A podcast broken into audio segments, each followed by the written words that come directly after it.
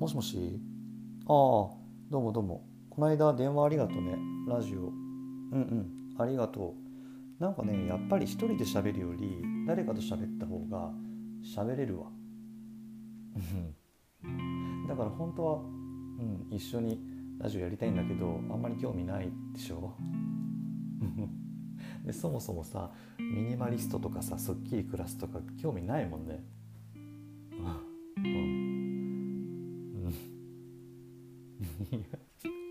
なんかすぐそうやって仙人みたいな暮らし俺にはできないとかって言うけど別にミニマリストって仙人みたいな暮らしじゃないからね。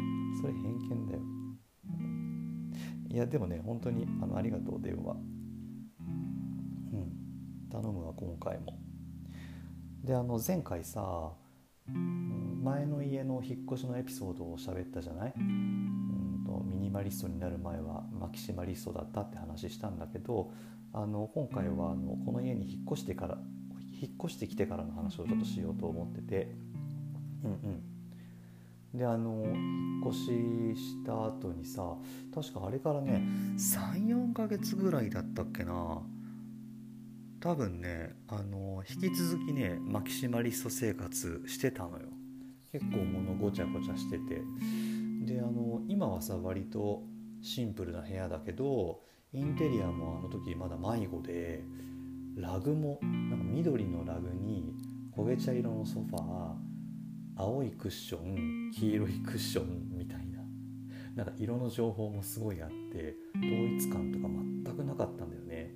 ほんでさあのうち来たことあるから分かるけどうちってさ階段下にさデッドスペースあるじゃん。ちょっとしたスペースがあそこに収納家具をね買おうってちょっと思ったわけ衝動的に。しまうものもないのに。でじゃねこう空いてるからさスペースが。なんかこのスペースもったいないなと思って。であの家具を探しに行ったわけよ。でもたまたまその時いい家具が見つからなくって、まあ、諦めて家具屋さん出たわけ。で暇だったからちょっとフラッとね本屋さんに寄ったんだけどそしてその時にたまたま目に入ってきたのがミニマリストの山口聖子さんっていう方の本だったんだよね。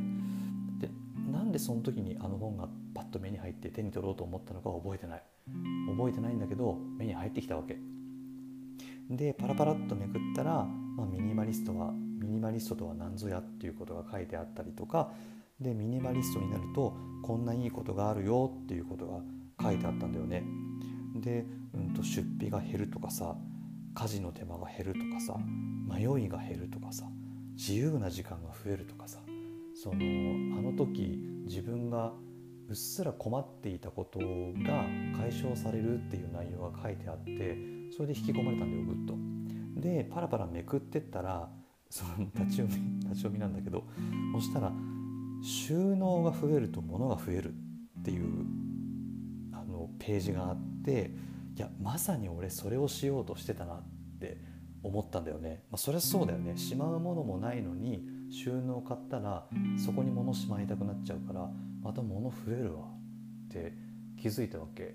であのあんな引っ越しの時にあれだけ物が多くてすごい大変な思いをしたのにまた同じ過ちを繰り返そうとしてるってその本を読んで気づいたわけ。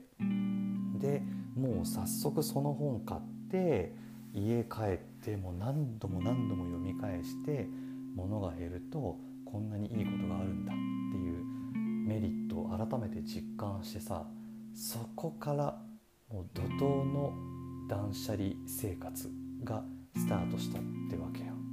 うん、でまずはねこの山口聖子さんの本に掲載されてる写真山口聖子さんの自宅をもうもろパクリしようと思って色とかねインテリアの色とかあの、まあ、いろんな家具の形とかねなんかいろいろ真似してね真似してみようと思って、まあ、まずはだから物捨てるところから始めなきゃなと思ってで収納が増えると物が増えるって書いてあったからまずは家にある収納家具をもうバカすかせてったっていうのがミニマリストのスタートかな確か思い出すに。うん。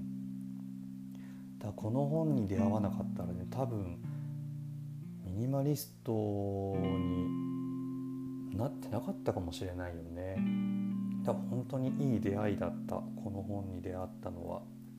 で特になんかやっぱりこう物に振り回されてる生活してたからこう自分の時間、まあね、こうあのたまの休みの日とかさじゃあ片付けしようかって思ってもやっぱり掃除に一日取られちゃったりしてたけど自由な時間が増えるっていうことも書いてあってさなんかそれもやっぱり自由な時間欲しかったからこれをやってようと思ってまずは始めたっていうのがきっかけかな。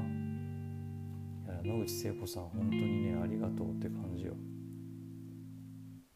うんそうあそう見たことあるよね。そうでその本見た時もさまた仙人みたいな生活って言ってたよね。全然仙人みたいな生活じゃないから。そうそう。だきっかけとしてはね山口聖子さんの本に出会ったからなんだよね。うん。だね。まずあの収納家具をあのバカスカ捨ててったっていうところがきっかけかな。それ以降の話はまた今度するわ。うん。うん。いやでもどうせ貸しても読まないでしょ。いいよ。じゃあ今度貸してあげるその本。あの山口聖子さん結構本出してて。一番最初に買ったのがねどれだったっけな。無印良品と始めるミニマリスト生活っていう本だったっけな。そう何冊が出てんのよ。うん。いいよまた今度貸してあげるよ。うん。いやうん。今日もちょっとありがとう。なんとなくだらだらまた喋れたわ。また連絡します。うん。じゃあね。はい。バイバーイ。